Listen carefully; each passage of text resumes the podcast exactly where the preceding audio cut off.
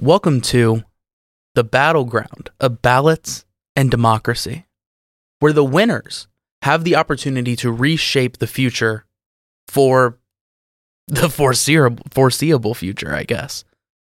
Um, but welcome back to another episode of Diplomatic Review. I'm your host, Cael Shaw.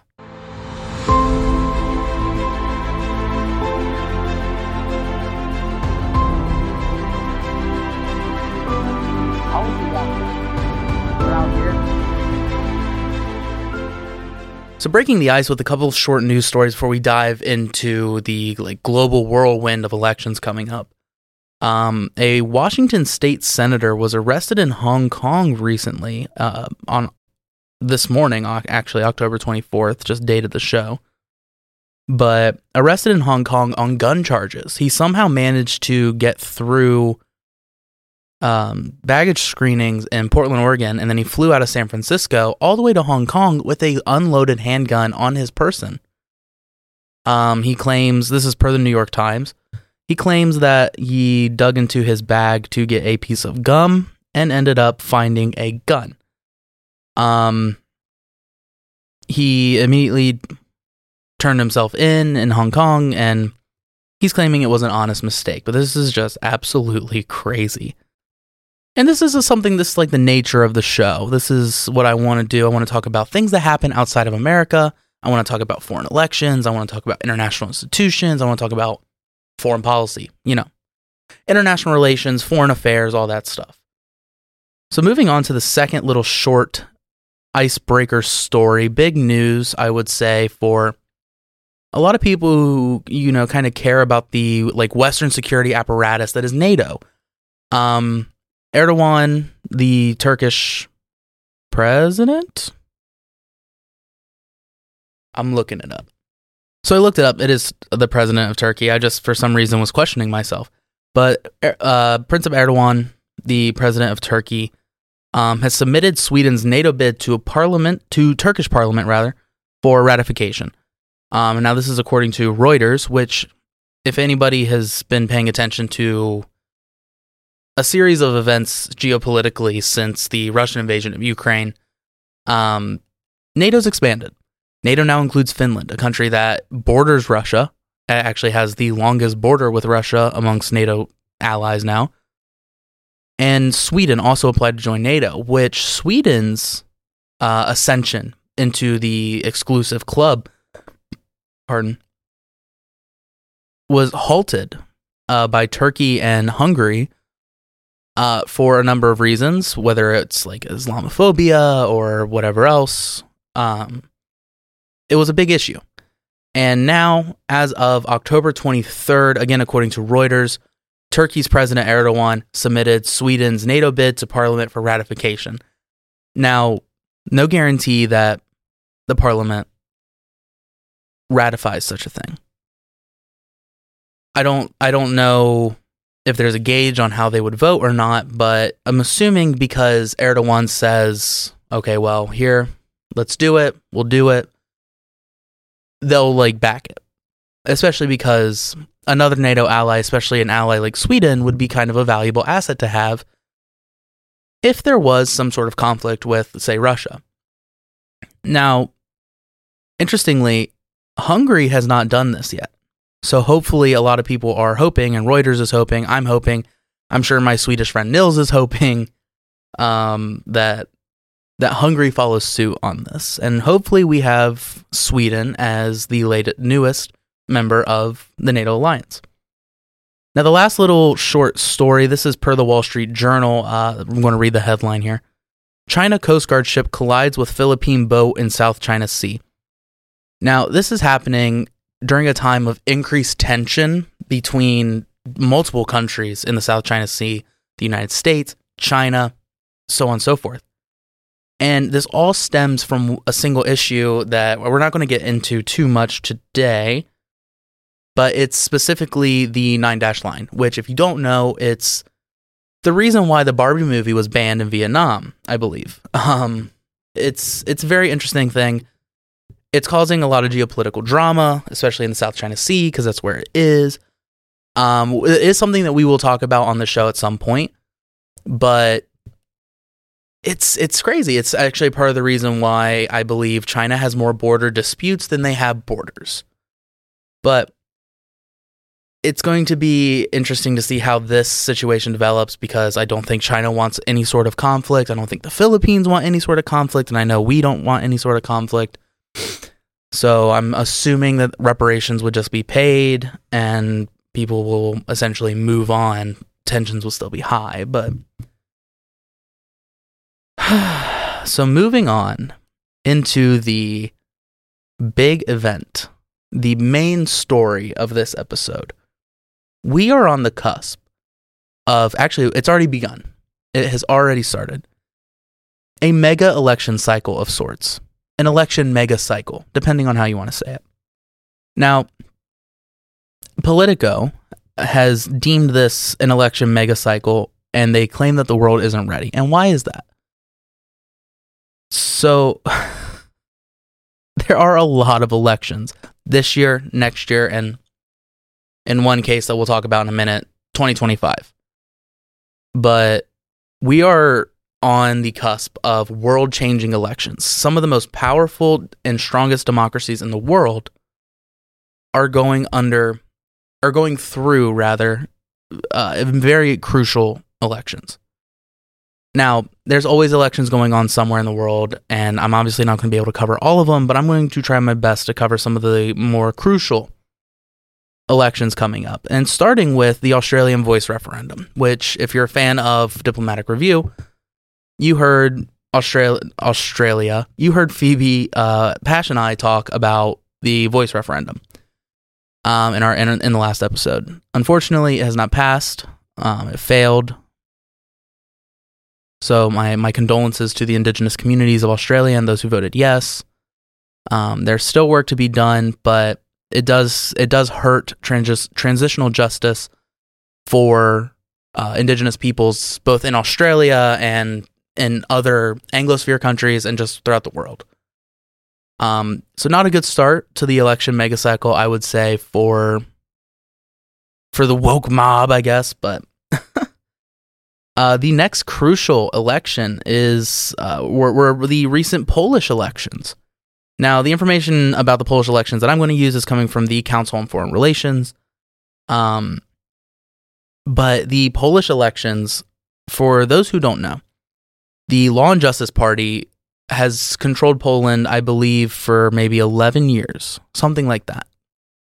And they are a right leaning to far right government, and a lot of people, Council of Foreign Relations being one of them, has attributed the Law and, or, Law and Justice Party, rather, to democratic backsliding in both Poland and Eastern Europe as a whole. Now, that comes from different policies that the Law and Justice Party has pushed, like restricting uh, LGBTQ rights, immigration, um, and and some some judicial reforms that kind of consolidate power, um, similar to what Joe and I talked about in an episode of Policy Wonk last season uh, about the Netanyahu jud- judicial reforms, and the this election was crucial from a European Union perspective. It's yes, it's a national election, but it's more of a it was more of a bellwether for how next year 2024's European Parliament elections are going to go. And the Law and Justice Party, the populist right-wing uh, party of Poland, still has a plurality of of seats in parliament. They still have the they're still the largest single party in Polish parliament, but they are very, very, very likely to fall short of a majority. So they are going to have the first opportunity to form a government. A lot of people, many, many people, as Joe would say, or as the former president would say, are saying that they're not going to be able to form a government. Then the task would fall fall uh, to the opposition civic coalition, which is a centrist, center right, center left uh, coalition of you know just opposition parties, um, and that is led by former Prime Minister Donald Tusk, who is a former high-ranking official uh, from the European Union, which means he's very pro EU as opposed to the populist um, Law and Justice Party. So it's it's a good sign for the European Union and for kind of the established liberal international order, which I've talked about before.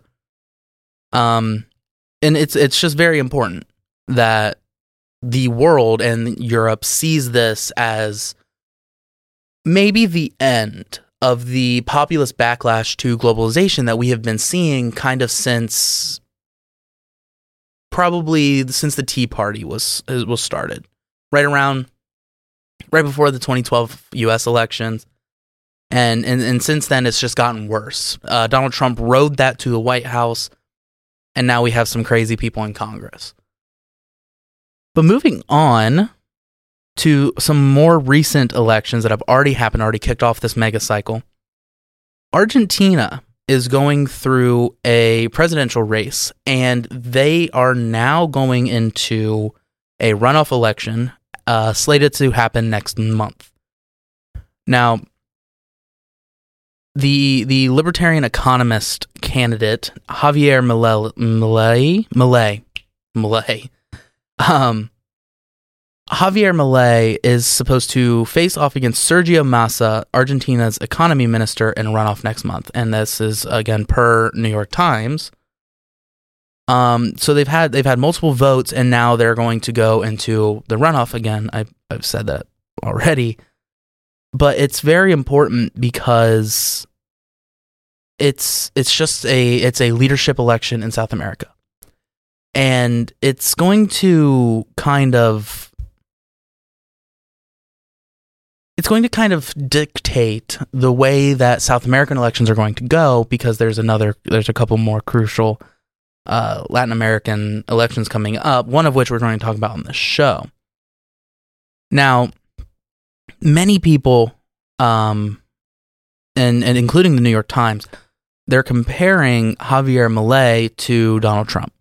They're comparing Javier Milei to Bolsonaro and and that's concerning because similar to the Poland situation, we're kind of giving the people an opportunity to kind of back away from that populist approach to politics that we saw significantly rise kind of mid Obama era. So then like I said, it's it's going to it's not going to necessarily influence, but it's going to be kind of a bellwether for how other Latin American elections are going to go. And another very important one is the upcoming presidential election in Venezuela. Um, uh, this is another New York Times article. This is from the 22nd and 23rd of October. Maria Corina Machado is the the opposition uh, nominee to be the next president of Venezuela.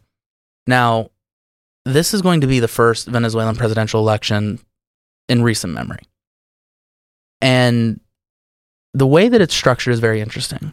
The opposition parties held a primary to see who's going to be the candidate to go up against the uh, Nicolas Maduro, the president of Venezuela. And they they decided on Maria Corina Machado, who won a plurality of votes. She, of votes. She did not win the majority, but that's what happens in a crowded primary. Uh, I believe she won roughly 25% of the votes, and the next candidate didn't even get five. So it's it's almost an overwhelming support for Machado in this election, and hopefully she can ride that all the way to the executive office of Venezuela. Now, what does that mean for us? What does that mean for the United States? In this week's episode of Policy Wonk, Joe and I talk about immigration in the southern border for the first time. And a lot of the recent people coming to the southern border travel all the way from Venezuela. They're fleeing the Maduro government and a a more centrist candidate like Machado would hopefully bring about some sort of reform and you know Republicans would get what they want. They would get less migrants coming to the border if we support this type of liberalization in Venezuela. And and uh, on top of that, Venezuela sits on some oil reserves. Venezuela is a could be a crucial ally in Latin America because of population, because of their ability to combat gang violence, their their ability to cooperate with with Colombia. But that's only if the Maduro government I'm not going to say is ousted, but it's only if the Maduro government is is challenged and this type of liberalization is a good thing for democracy as a whole, for combating authoritarianism, for I guess US interests in in Latin America. And you know, it's just honestly it's just really cool. You know. but keeping it in the in the Spanish speaking world um in the western hemisphere, I guess. Uh, Mexico is also having a presidential election in 2024. Now, this is this is important obviously because Mexico crucial American ally. Now there's no formal military agreement with the, with Mexico, and there's there's but there's a ton of formal economic agreements. And the the future of leadership in Mexico is is super important to American interests, American security, and and just domestic politics. A a solid leadership, a display of solid leadership in Mexico and cooperation with the United States is how we stop letting Republicans combat border issues, I guess. It's also how the, we, working together with Mexico, is how we achieve a humanitarian approach to the border crisis. Um, crisis, finger quotes. But this is according to Reuters. Uh, Sheinbaum is leading in the polls, and Sheinbaum is the uh, Morena candidate slated to replace current president AMLO, uh, President Obrador, and she she's winning in the polls against a a more more conservative um a more conservative candidate. Now, the Mexican elections are going to be extremely interesting to watch because because it's going to be an opportunity for the people of Mexico, the voters in Mexico, to decide whether or not they want to continue policies similar to AMLO or do they want something new.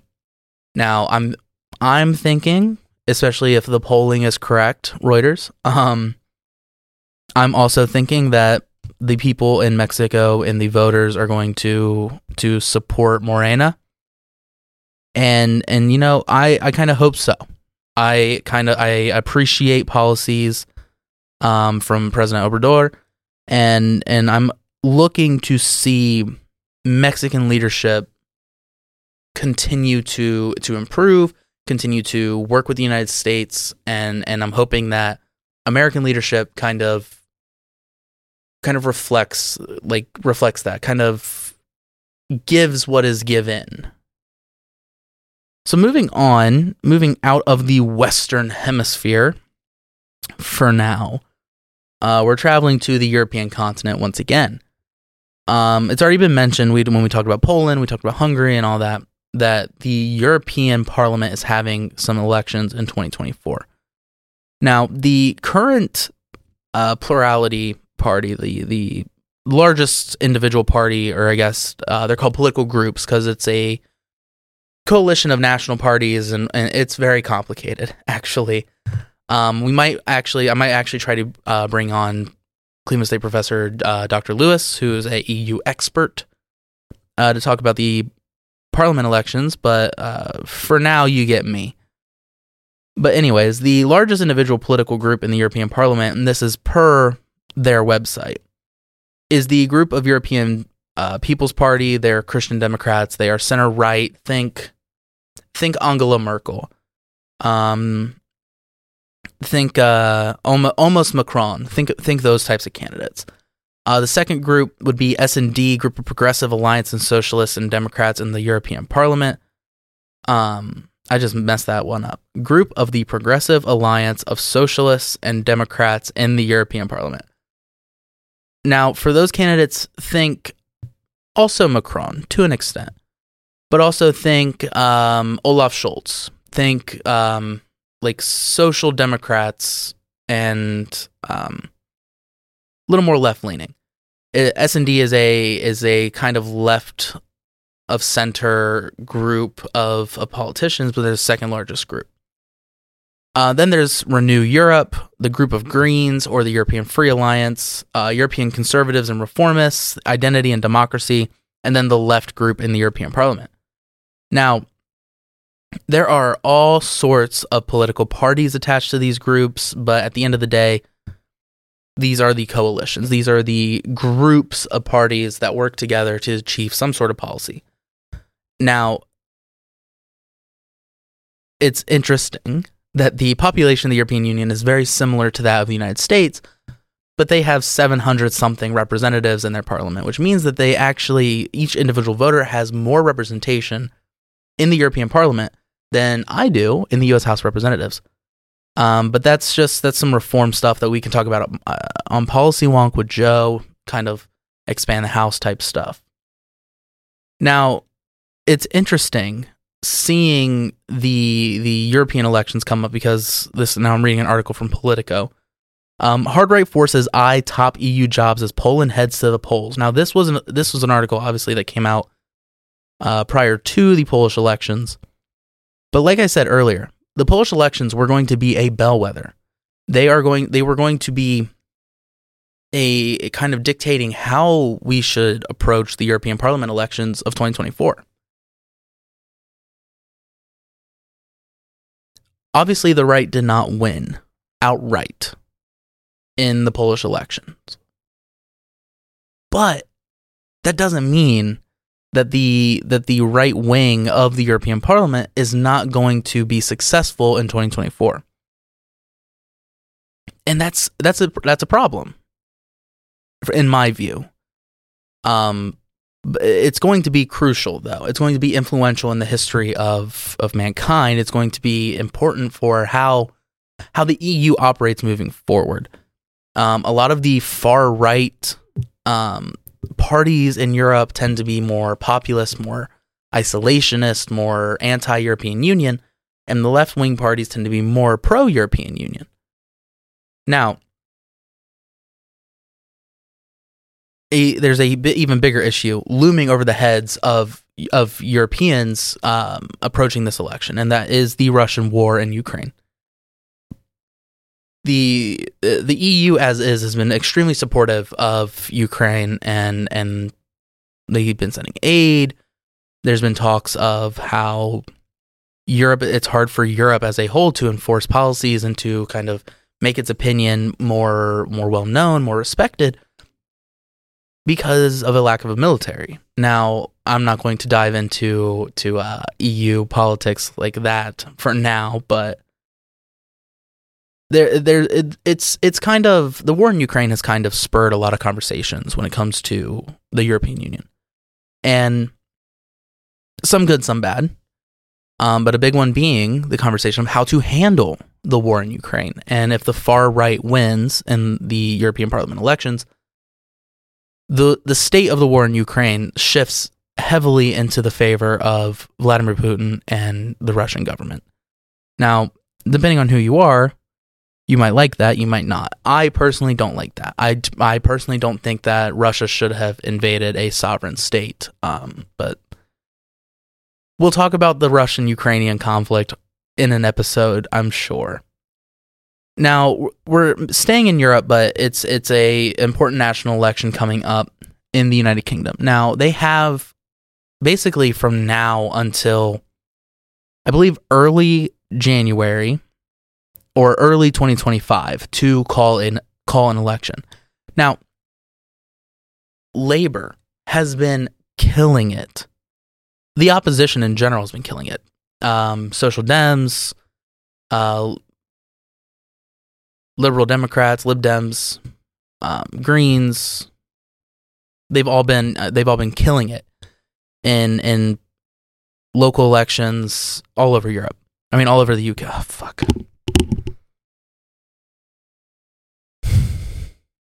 But staying in Europe and focusing on a more national election. Now, this is per the New York Times.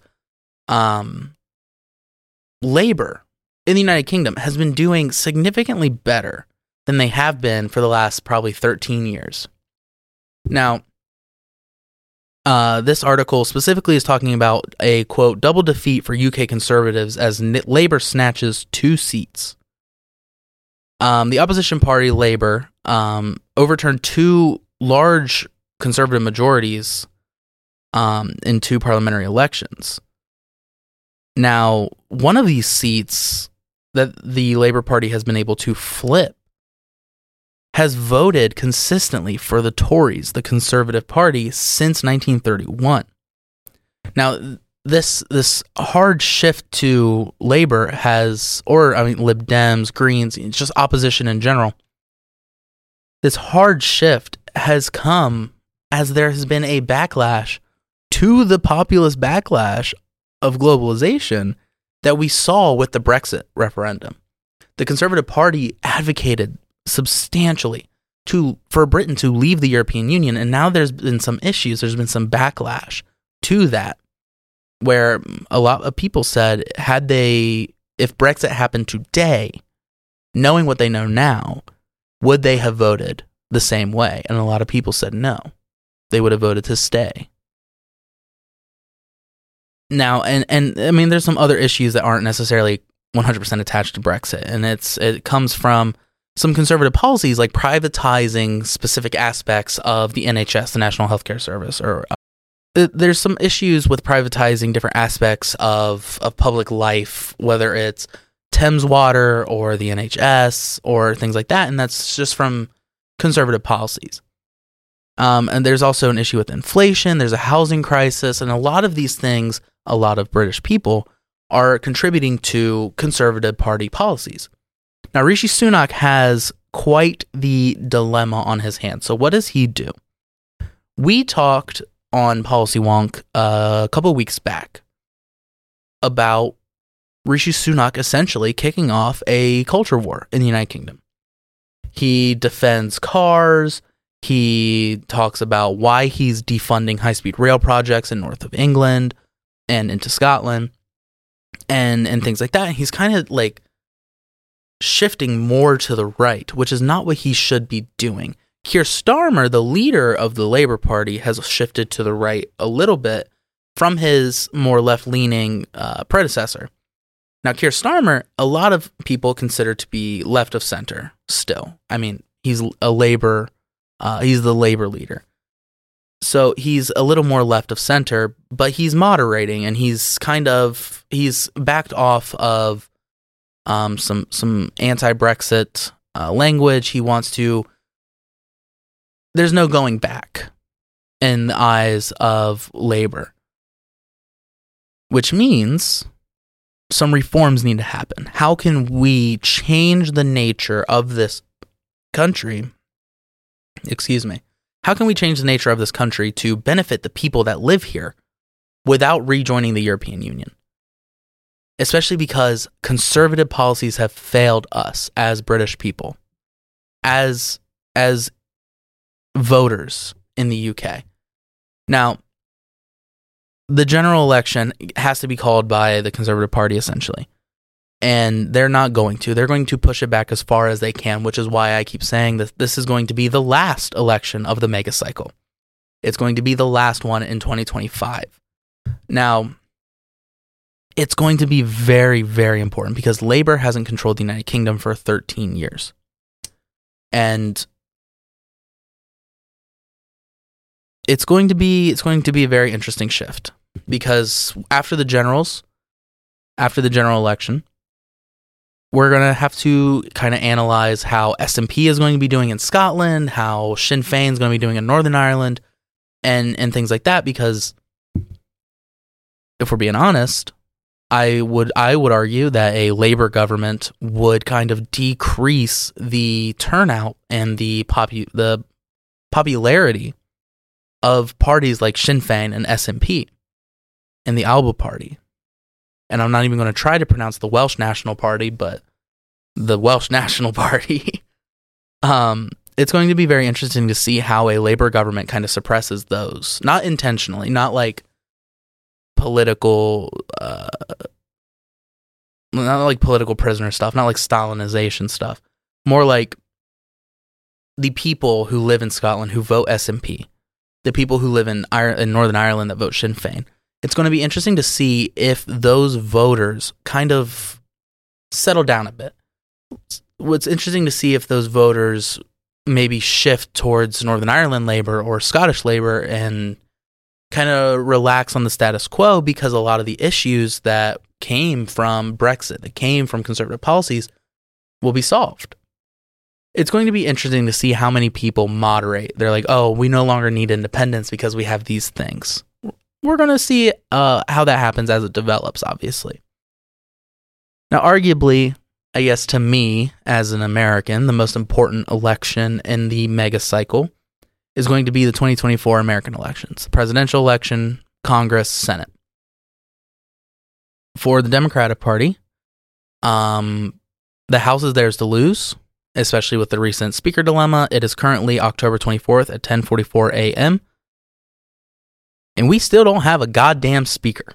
So hopefully, uh, Democrats can ride that all the way to winning the House back. Now, the majority, the Republican majority is still slim enough that even if this didn't happen, um, I still thought that the uh, Democrats were going to win back the House. Now, the Senate is going to be more of a challenge. We have two, three, we have three um, Democratic senators sitting in red states Sherrod Brown in Ohio, Jon Tester in Montana, and Joe Manchin in West Virginia. Joe Manchin's going to get voted out, hands down. Sherrod Brown's going to be a challenge, but I think he can do it. I know he can do it. We just re- need we just need as many people to get out and knock on doors because door knocking is crucial. We need as many people volunteering for the Sherrod campaign as possible because I don't want Frank LaRose or Matt Dolan or Bernie Moreno ugh, to be my senator, especially because JD Vance is already my senator. Now, Jon Tester, Jon Tester, on the other hand, I am not a doomer when it comes to Jon Tester. I think Jon Tester has it in the bag. They really like him. They like the fact that he doesn't have like three fingers on this hand or something like that. So I, I, they really like Jon Tester. Now, I also think that the presidential election is Joe Biden's to lose. I think that the only state that's likely to flip in any direction is North Carolina. And if North Carolina flips, it will be flipping from red to blue. It's going to be a tough election. There's going to be a lot of money spent, but I do think that it's just going to be a repeat of 2020, especially if the candidates are the same. There, there's only one Republican candidate, and we said this on the show. There's only one Republic, Republican candidate in the field who can beat a Democrat in 2024, and that's Nikki Haley. Now, Politico, AP, a lot of other sources have been kind of hinting at the fact that the Republican, um, like the GOP, the Republican, like the RNC specifically, has been kind of pushing um, other Republicans in the field to kind of just clear the path for Nikki Haley to to challenge Donald Trump. And I, I'm I still don't think she can win. She's just the most likely to win. It's an electability issue. It's the fact that she drank from the Kool-Aid when she was the when she was Trump's ambassador to the United Nations. She drank from the Kool-Aid a little too much. But she does have some moderate policies specifically on reproductive rights and things like that that if I feel like could win over a lot of suburban voters which, if you listen to this week's episode of Policy Wonk, Joe and I take a little bit of a political science deep dive into suburban voters. Um, but it's going to be a very insane uh, election cycle for the United States and subsequently the world. Um, I'm not saying that the U.S. is dragging the rest of the world along with our presidential politics like we did in 2020 uh, and in 2016 but the rest of the world has a lot of elections, a lot of important elections coming up that at the end of the day, elections decide the future. So if you're not registered to vote, regardless what country you're in, if you can register to vote in your country, register to vote. Figure out where to vote, how to vote, what you need to bring to vote, and who you're voting for, what you're voting on, and vote. Be an active citizen if you can. If not, I'm sorry. I don't I don't really know how to help you with that one. Um but if you especially if you if you're in the United States, if you live in the state of Ohio, which I know a lot of you do, help share it out. Help out your local party. There's always local elections going on. City councils, mayors, township trustees, auditors, county elections, you know, there's a lot going on all the time. Every year is an election year. Vote early, vote often. I'm not going to tell you to vote blue, but vote blue. Um, if you live in the UK, vote Labour. Um, but all that being said, um, I'm Cael Shaw, and this has been uh, a recent episode of the Diplomatic Review.